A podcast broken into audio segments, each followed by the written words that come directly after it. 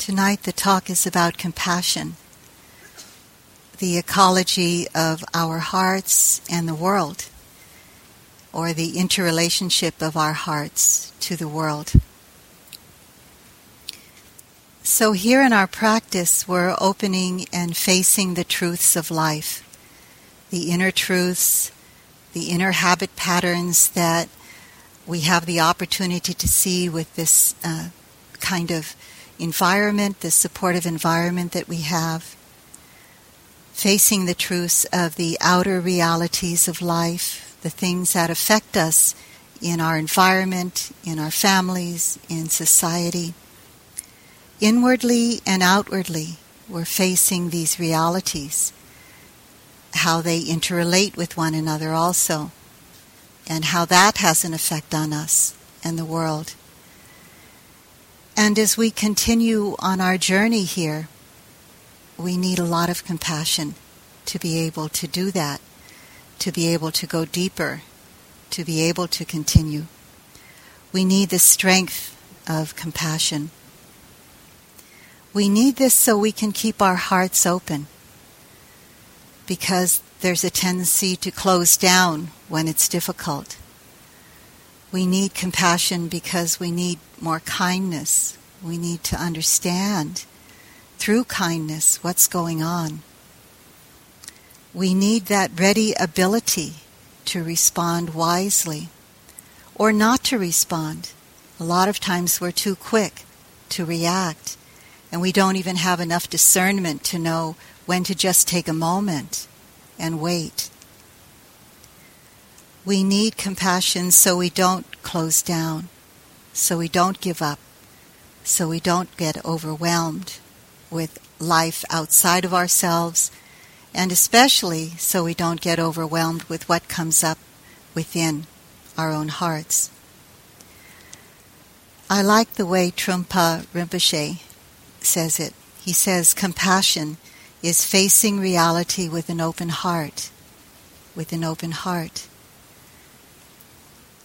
And as David Loy, a Buddhist scholar, a Zen priest, and an author says, he points out in his own view that we live in a time and culture where, in large part, our economic system is institutionalizing greed. Militarism is institutionalized as uh, in ill will.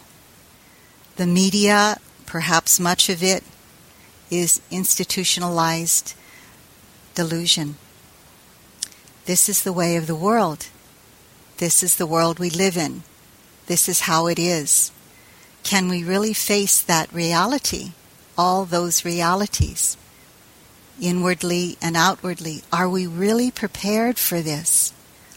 Or do we go on expecting that it has to be a perfect place? And that will be perfect we naturally have compassion. It's not something that we have to work hard to realize. When we look at our own lives, when we open to suffering inside or outside of ourselves, we see that we have the potential to naturally respond with kindness, with a heart that's willing to alleviate the pain. And from what I see and hear in the various communities that I'm connected with, and I feel in my own heart, there's a growing sense of urgency to do what we can about this world that we live in, about the community we live in, about how we can help people that live right around us, our own family and friends, to offer our gifts, no matter how insignificant we may feel they are.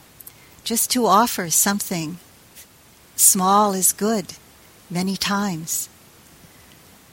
To touch the world, which is increasing in complexity and speed.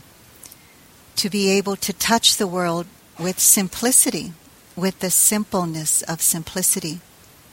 To touch the world with slowness instead of just going so fast that we don't have time to even know what to do.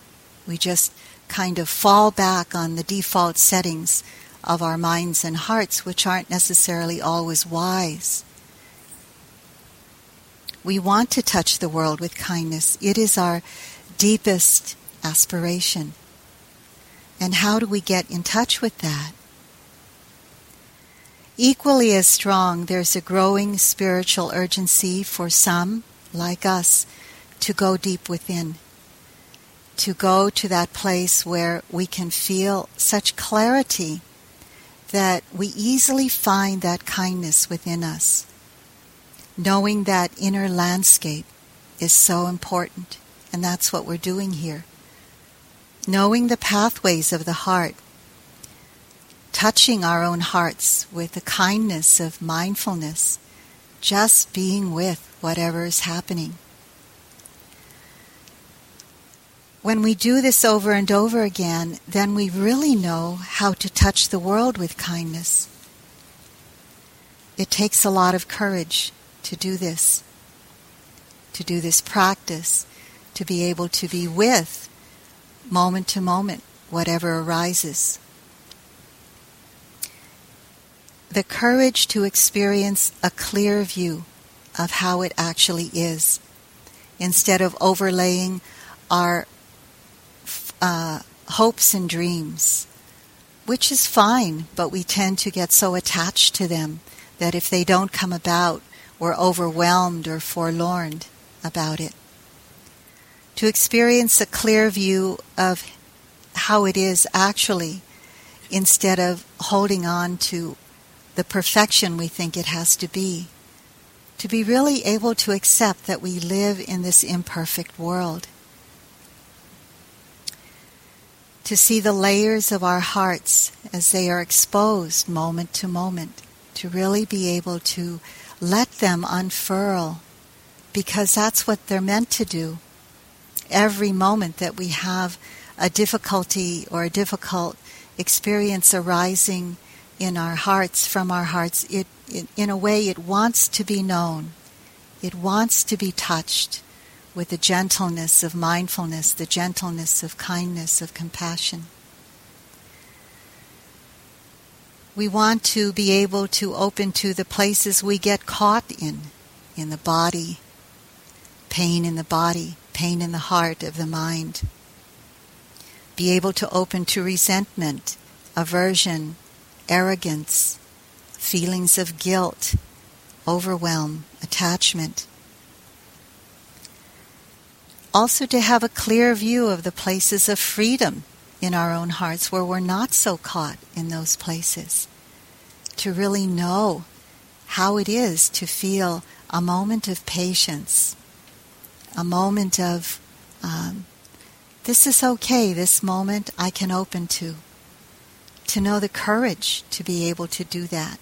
We're getting to know those places really, really well. That's what this is all, this is all about.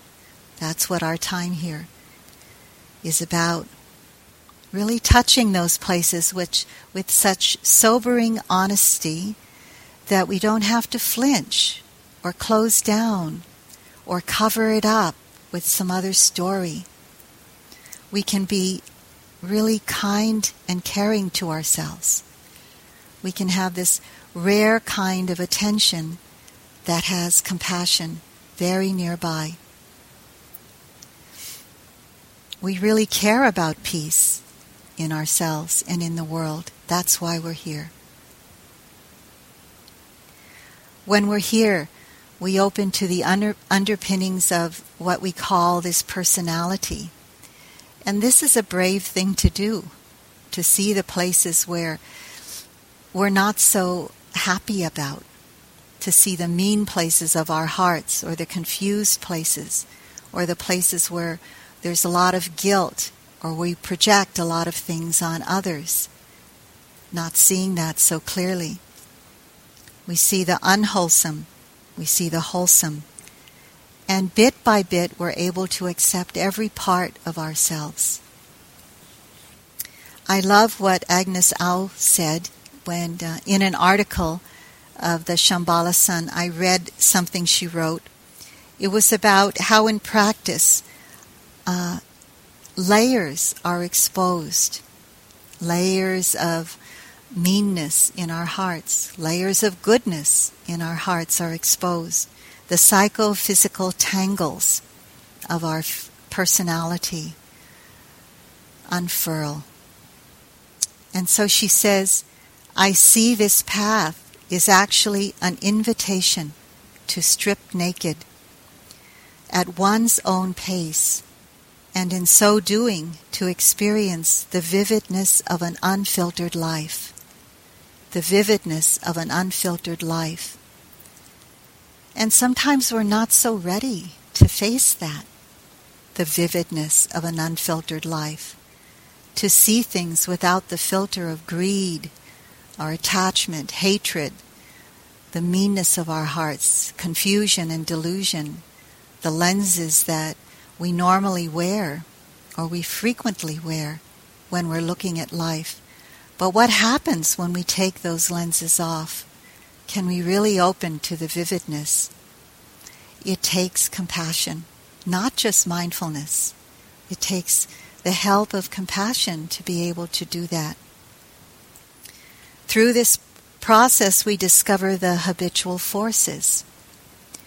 And it's better to know them than to not know them. Because when they're, when they're not known, when they're not acknowledged, when they're not recognized, they kind of pull us in life, push and pull us in life, like a noose through our nose, in a way. We don't really have clear choices because we just fall back on those uh, default settings of the mind, the habitual tendencies. This has an effect on the world we live in, of course. And through putting it out there in the world, this greed, hatred, and delusion that comes up from our own hearts, we only add more chaos. And it comes back to us somehow. So through this vividness, we notice the habitual forces that create peace, those that create harmony and happiness. We see those that create the opposite, the unwholesome patterns. The Buddha's teaching is about nurturing what creates a wholesome uh, way of life nurturing the wholesomeness within us. That sense that creates harmony within us and in the world. It's also about disarming what is harmful, recognizing what's really harmful within us, and being able to disarm that before it comes out of our mouth or it comes into our actions. His Holiness the Dalai Lama says the best disarmament is the inner disarmament, where we can disarm those forces that cause the chaos and suffering of the world before it has any effect out there. And with these two, nourishing what is wholesome, disarming what is unwholesome, we're able to develop more wisdom there's more clarity on the path.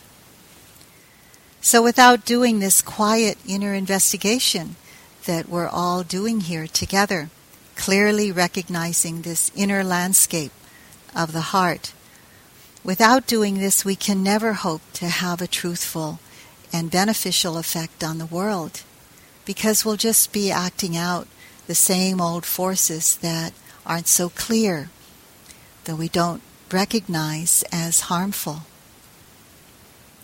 So we can have a great and beneficial effect on the world, on the outer landscape, by really taking a look at this inner landscape.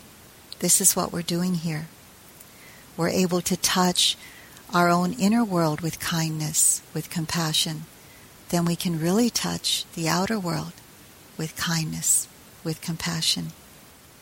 Granted, we may not radically change the whole world, but we can transform ourselves.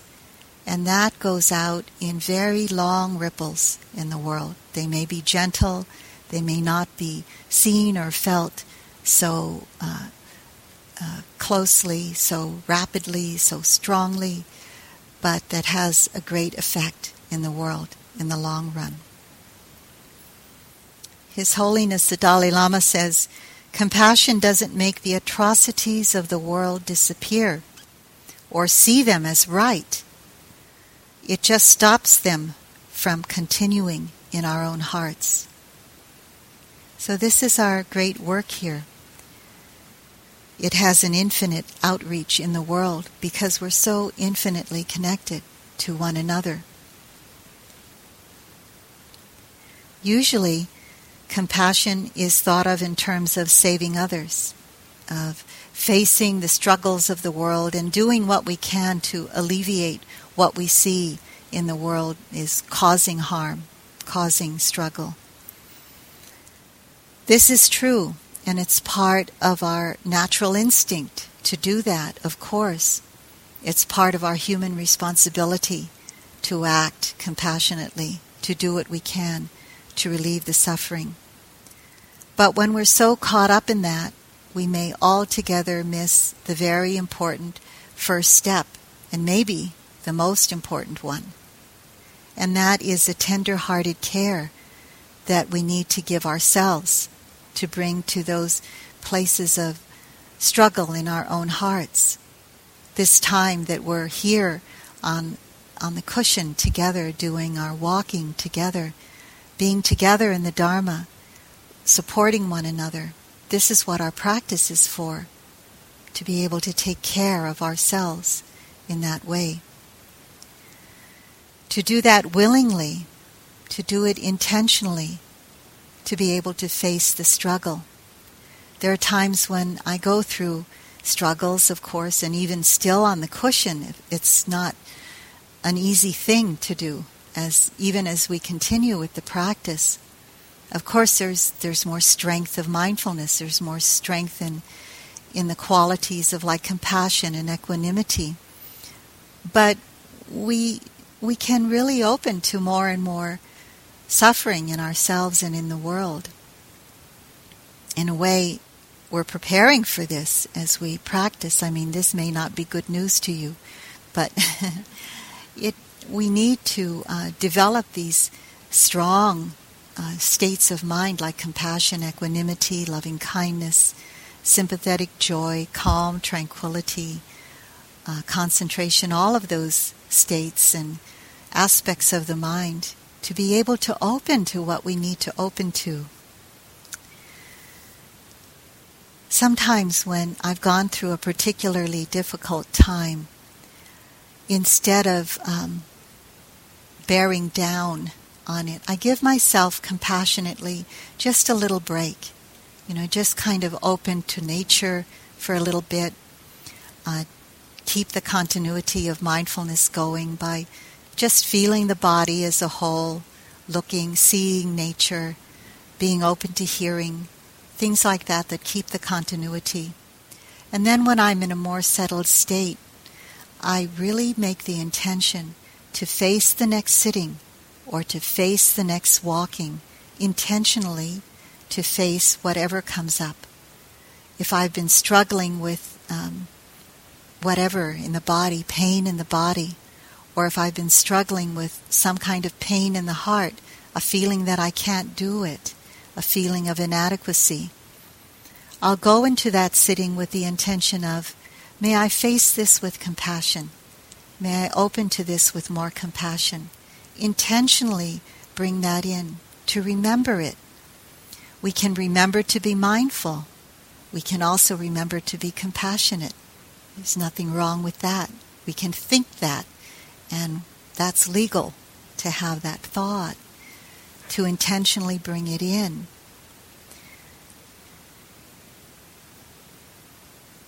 So, karuna. Karuna is the Sanskrit and Pali word for compassion. The Tibetans translate karuna as noble heart, and I really like that. Noble heart.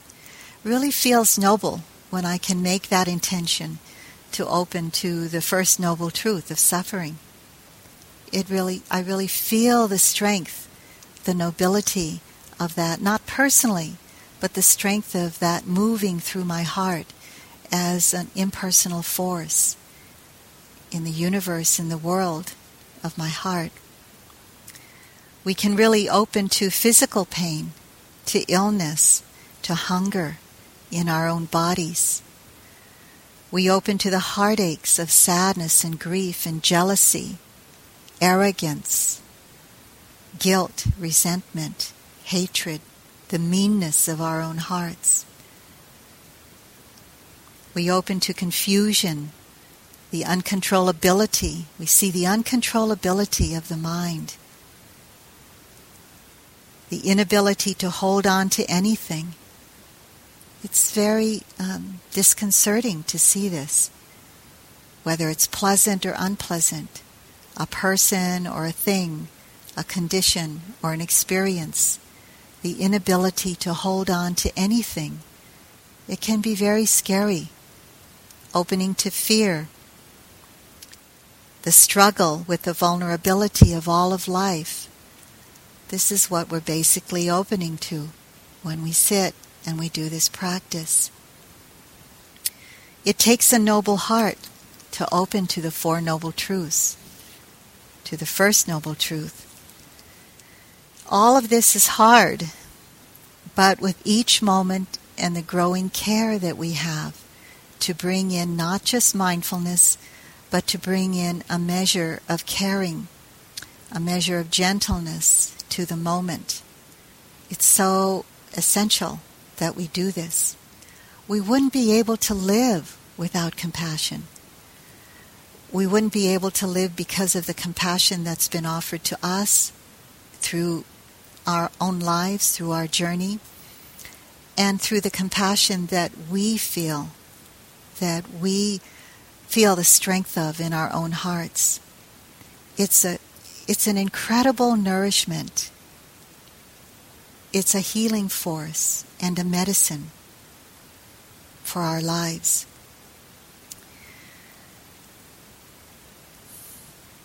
When we know compassion for these difficult parts that I just mentioned pain in the body, pain in the heart, the vulnerability of all of life then we really know it for others.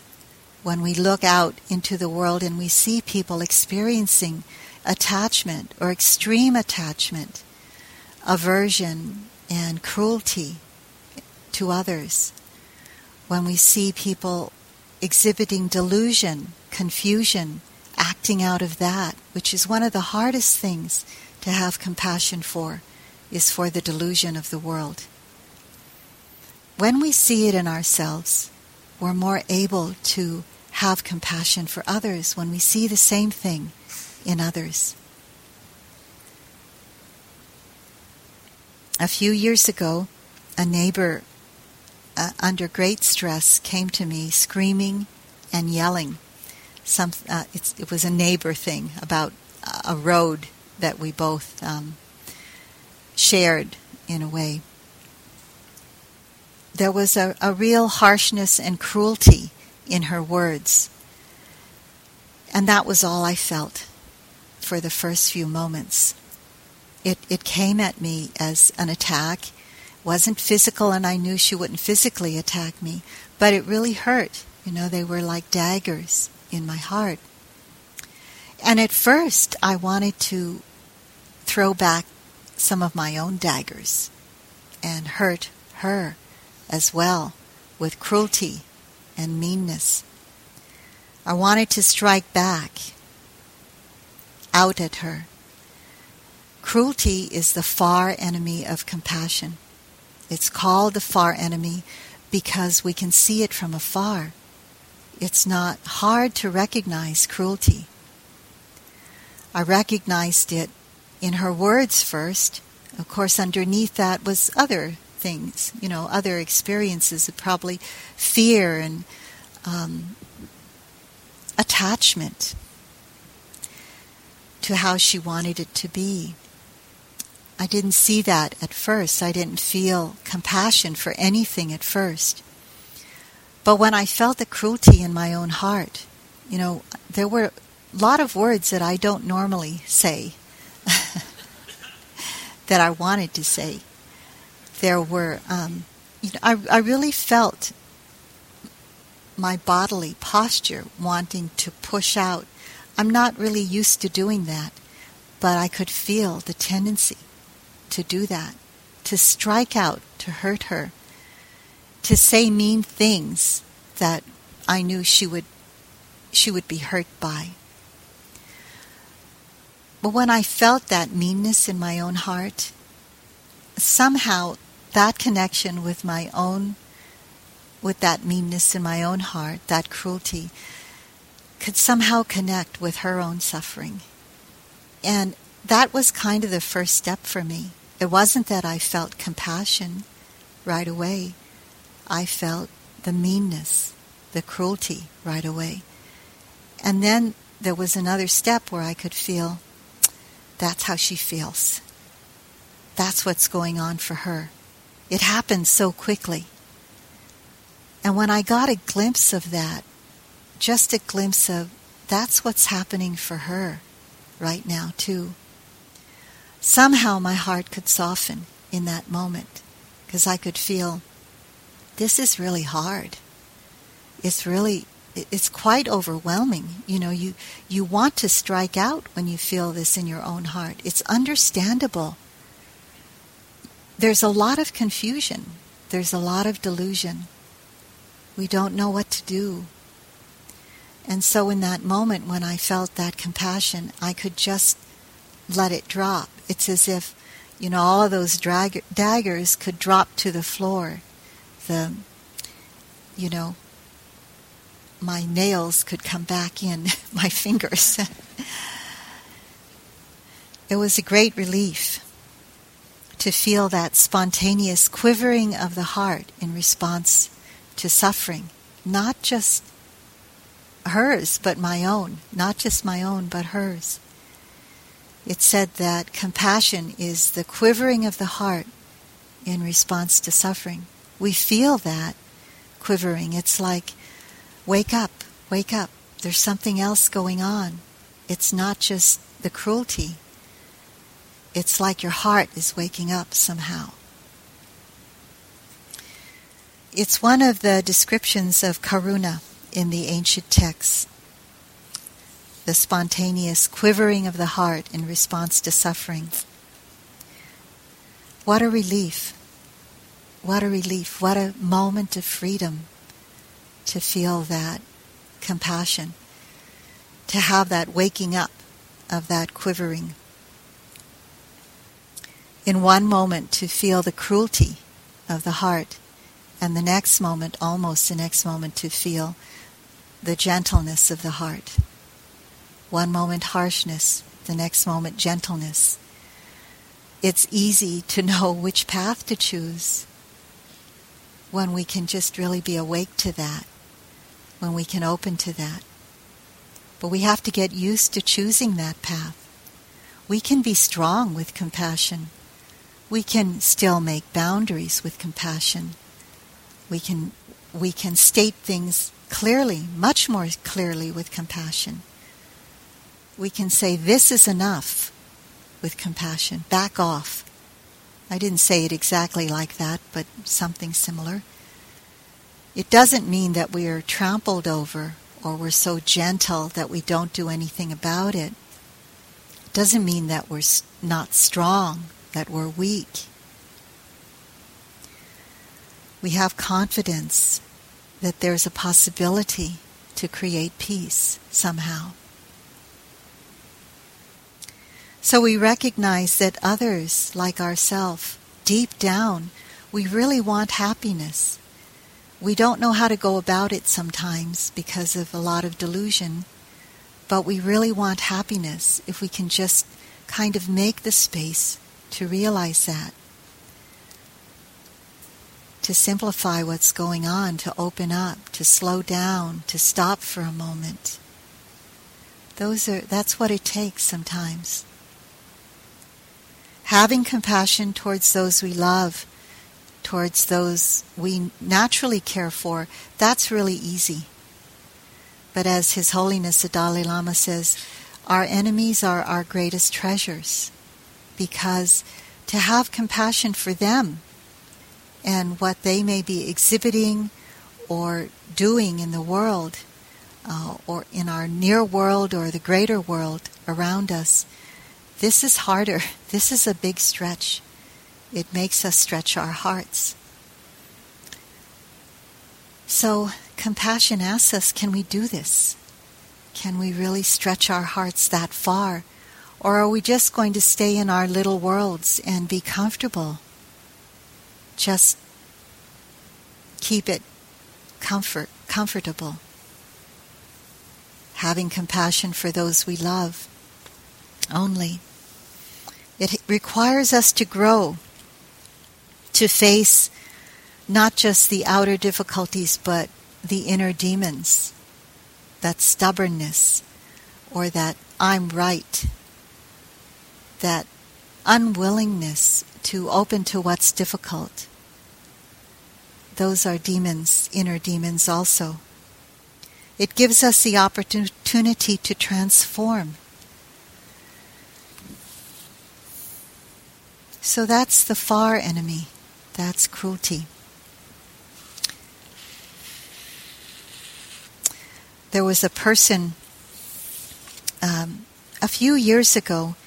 She was a yogi, a meditator at IMS, and she was opening to something really, really painful in her heart, something that she couldn't bear, something about her own inner demons. I really can't remember exactly what it was, but she came to um, a check-in one time, and she she she wasn't having that kind of stiffness and that kind of closed down um, exhibiting of what was going on inside of her that kind of outer harshness or um, heaviness that I could feel. There was a sort of a softness and tears in her eyes. And I asked her why she was crying. Was she opening to something really difficult? And she said, Yes, but that's not why I'm crying. I'm opening, I'm crying. These are tears of joy because I'm op- I am opening. I can open to what's difficult. And I can open with gentleness, not with harshness. I can really touch that place that's really hard to touch in my own heart. And so these are tears of joy that I can actually do that. She wasn't overwhelmed. So now the near enemy. The near enemy of karuna is despair an unhealthy kind of grief, in a way. There's a, a grief that's good. It's a grief that's letting go, that's really facing what we need to face. But there's a kind of grief that holds on to the sorrow, holds on to the pain. Maybe because we don't know what else to do. We don't know how else to navigate that terrain. It manifests sometimes as pity for oneself, pity for others. This is the near enemy of karuna. It can seem like compassion. That's why it's called the near enemy. It can seem like compassion because it's soft, but it's too soft. It doesn't have the courage of compassion. It kind of falls into the sorrow or falls into the grief, falls into the dukkha, the suffering, and is drowning there. Doesn't know how to get out of that or to float or to um, be with it in a healthy way. There's no clarity. There's no wisdom to know what to do for one, oneself or for others. And with this state of mind, we get so bogged down in the painful conditions that uh, are being experienced, whether they're inner or outer conditions, that it becomes our identity to just have this self pity that we may not even know about, that we carry around, or this grief that from the past that um, we can't let go of somehow the time hasn't come yet. We haven't, the conditions aren't all ripe yet. We lead into life with our wounds. I can't remember who said that, but that was a very apt way of saying leading into life with our wounds. Talking about our wounds, our pain, all the time. And as William Stafford says in one of his poems, I'm just taking an excerpt from it these wounds turn into pearls. They take on a luster. They accumulate as decorations or badges.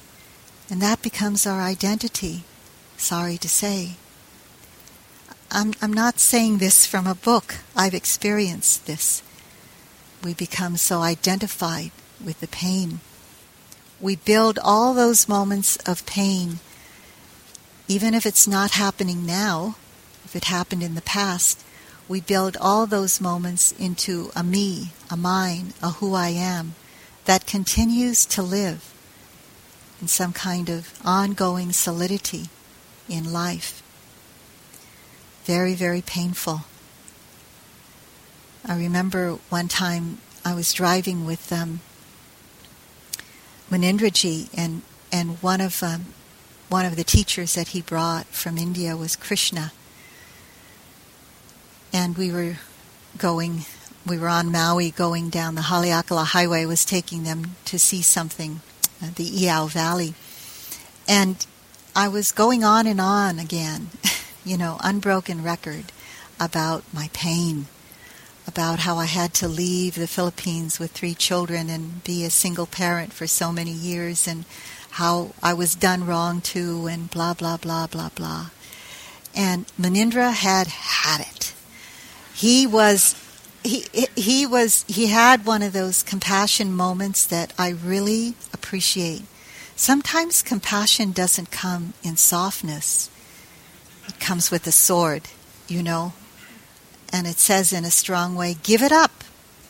Aren't you ready to be done with this pain? Or they say things which we're experiencing, compassion that comes very directly, saying things that we're, we're experiencing, but we don't want to face it. And so we kind of, you know, shoot the messenger.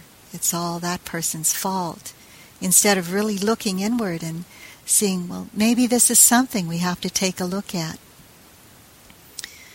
So the broken record was going on. I was driving.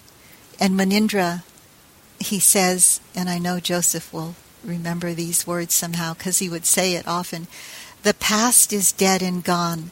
The future is not yet born. But this moment, you have the opportunity, this present moment, to create your future. You are creating more pain. You're creating more self pity for yourself. You can create a better life here and now. Drop that. It was so like humbling and humiliating. You know, this path, I forget who said it, is one humiliation after another. but, you know, we should be able to accept it. One of the reasons why I continue to see a teacher is because I want to be admonished. I want somebody to tell me, you know, give up your arrogance, give up your pride, let go. So that was a time, I clearly remember that was a time when I made a very clear decision time to let go. I'm really tired of this. I'm taking off all of those badges and they, they really didn't do me any good. On the level of dealing with the world, we can't be truly affected if, uh, effective if we're caught here in this place of pity or extreme, uh, you know, sadness for what's going on in the world. There's a story from Asia about a person sinking in quicksand, wailing and screaming for help and another person wanting to help, overcome by despair, and of course not very clear, with a lot of confusion, not thinking, jumping into the quicksand to save that person. and they both get caught in the quicksand. They both die in the quicksand. Instead of being on firm ground and helping, you know, possibly giving that person a long stick and saying, hold on to the stick, I'll pull you out. Or giving that person some tools, whatever. We don't jump into the quicksand when we ourselves are in despair. We learn to get strong first and then help. A story I often tell is when I heard um, an interview with His Holiness the Dalai Lama, and he was speaking with a group of people about the the predicament of his motherland of Tibet.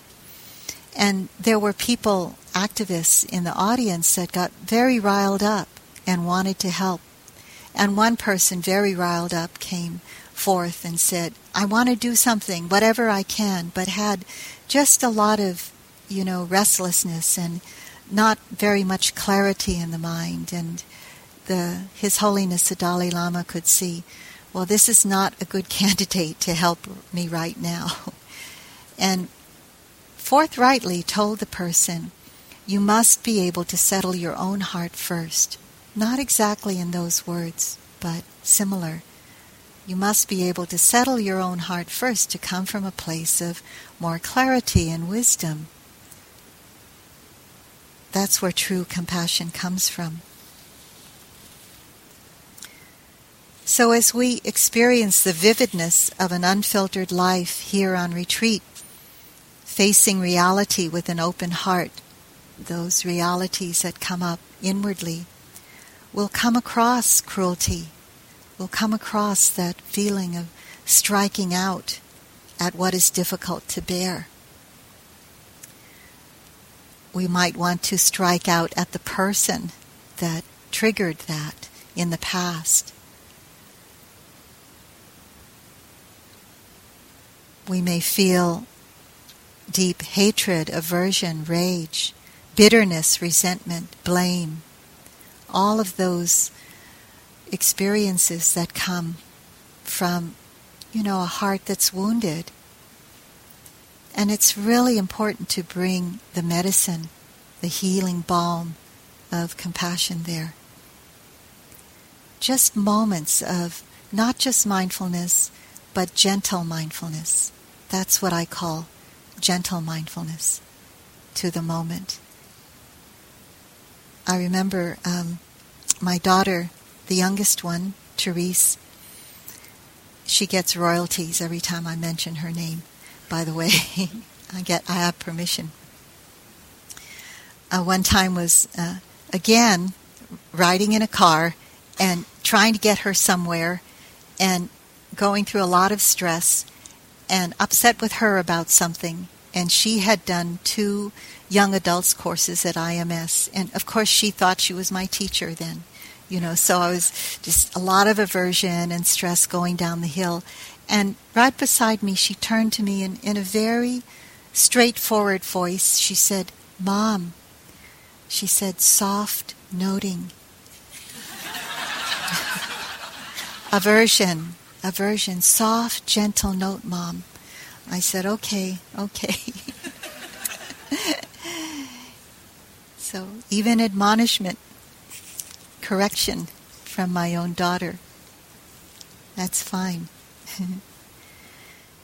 so we'll come across this inner cruelty. Can we incline the mind and heart to a moment of acceptance? That compassion that says, okay, I can accept this moment just as it is. To let the harshness melt in that moment we'll come across the, those moments too of feeling overwhelmed, not knowing what to do, um, being feeling like we're drowning in the pain. One of the compassion phrases that I like to use when it becomes so overwhelming that I have to shift my mindfulness uh, vipassana practice to vipa- to compassion is I care about this pain. I'll just shift for a moment. I'm not suggesting that to everyone here, but sometimes um, it's helpful to just say to myself, okay, let me care about this pain and have the energy more balanced in the care than it is in the pain. So, not jumping into the river of pain, but really, it's like standing beside that river of pain and having some kind of gentleness about it, towards it, being really grounded there in the care, not in the pain. I care about this pain. Preventing further cruelty to oneself. Someone today was trying to remember um, simplicity, patience, and compassion, the, the three words that I try to start the retreat out with, a kind of theme for ourselves. So she came up with the initials SPC, simplicity, patience, and compassion, and remembered SPCA, the Society for the Prevention of Cruelty to Animals. So, you know, that, that was really good. the Society for the Prevention of Cruelty to ourselves, to our own hearts. This is compassion, if we can really do that.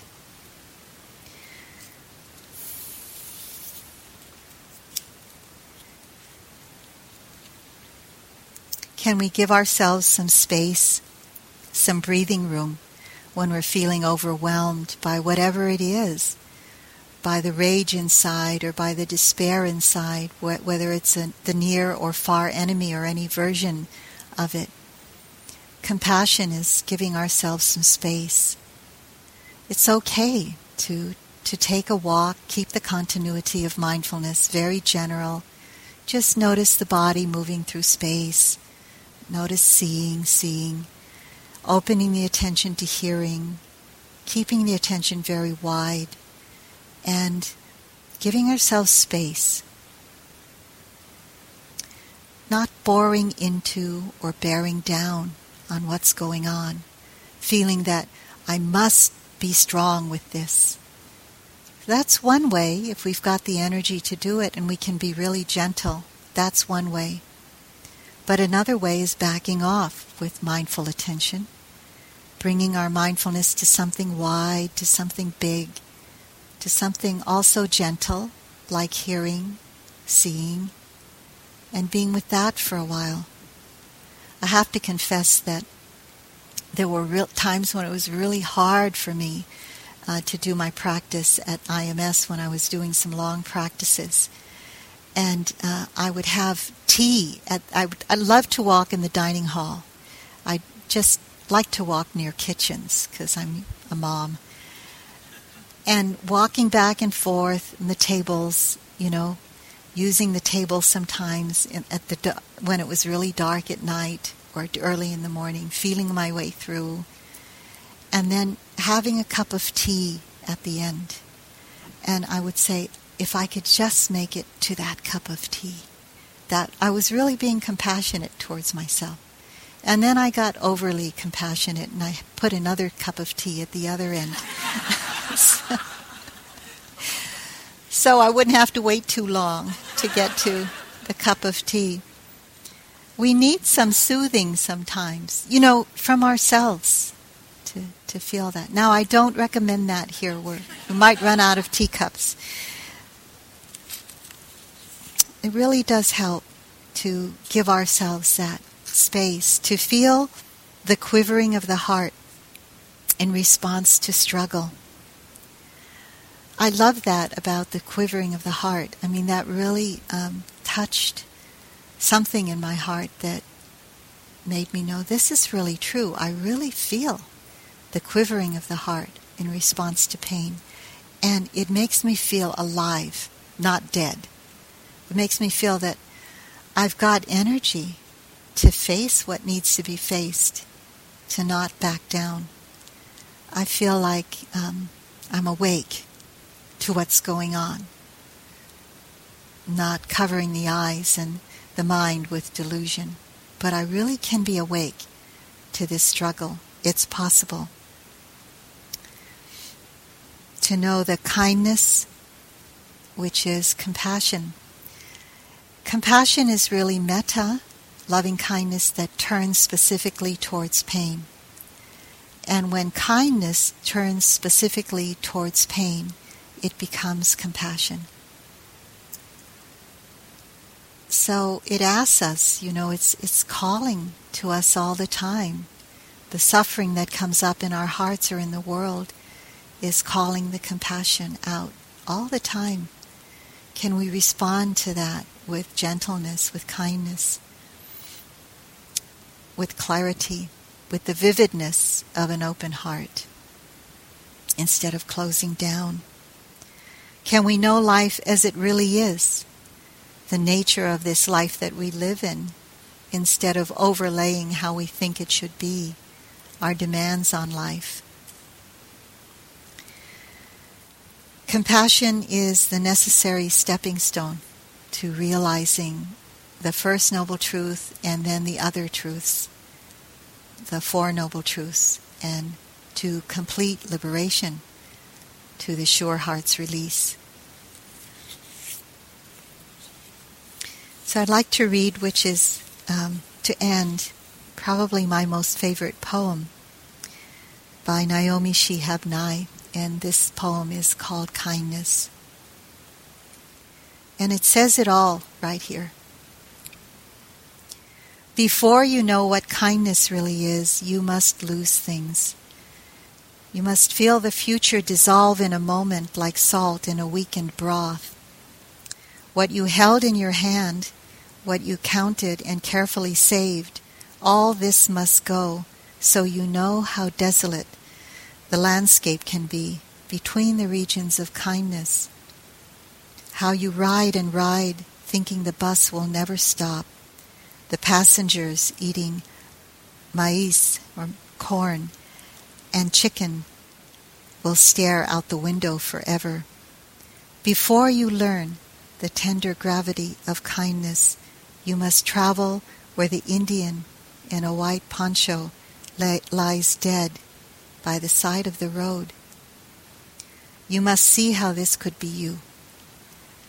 How he too was someone who journeyed through the night with plans and the simple breath that kept him alive. Before you know kindness as the deepest thing, you must know sorrow as the other deepest thing. You must wake up with sorrow. You must speak to it till your voice catches the thread of all sorrows, and you see the size of the cloth. Then it is only kindness that makes sense anymore. Only kindness that ties your shoes and sends you out into the day to mail letters and purchase bread. Only kindness that raises its head from the crowd of the world to say, It is I you have been looking for and then goes with you everywhere like a shadow, like your friend. So let's sit for a moment.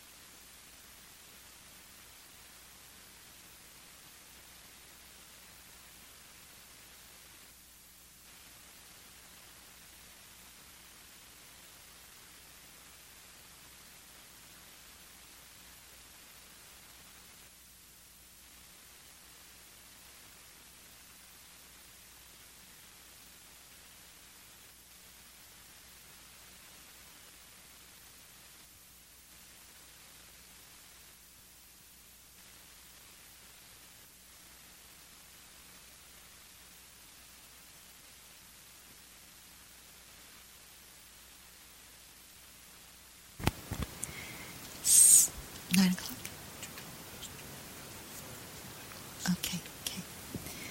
So I've given you time for a cup of tea, and uh, to please uh, the person who's ringing the bell usually for nine fifteen to.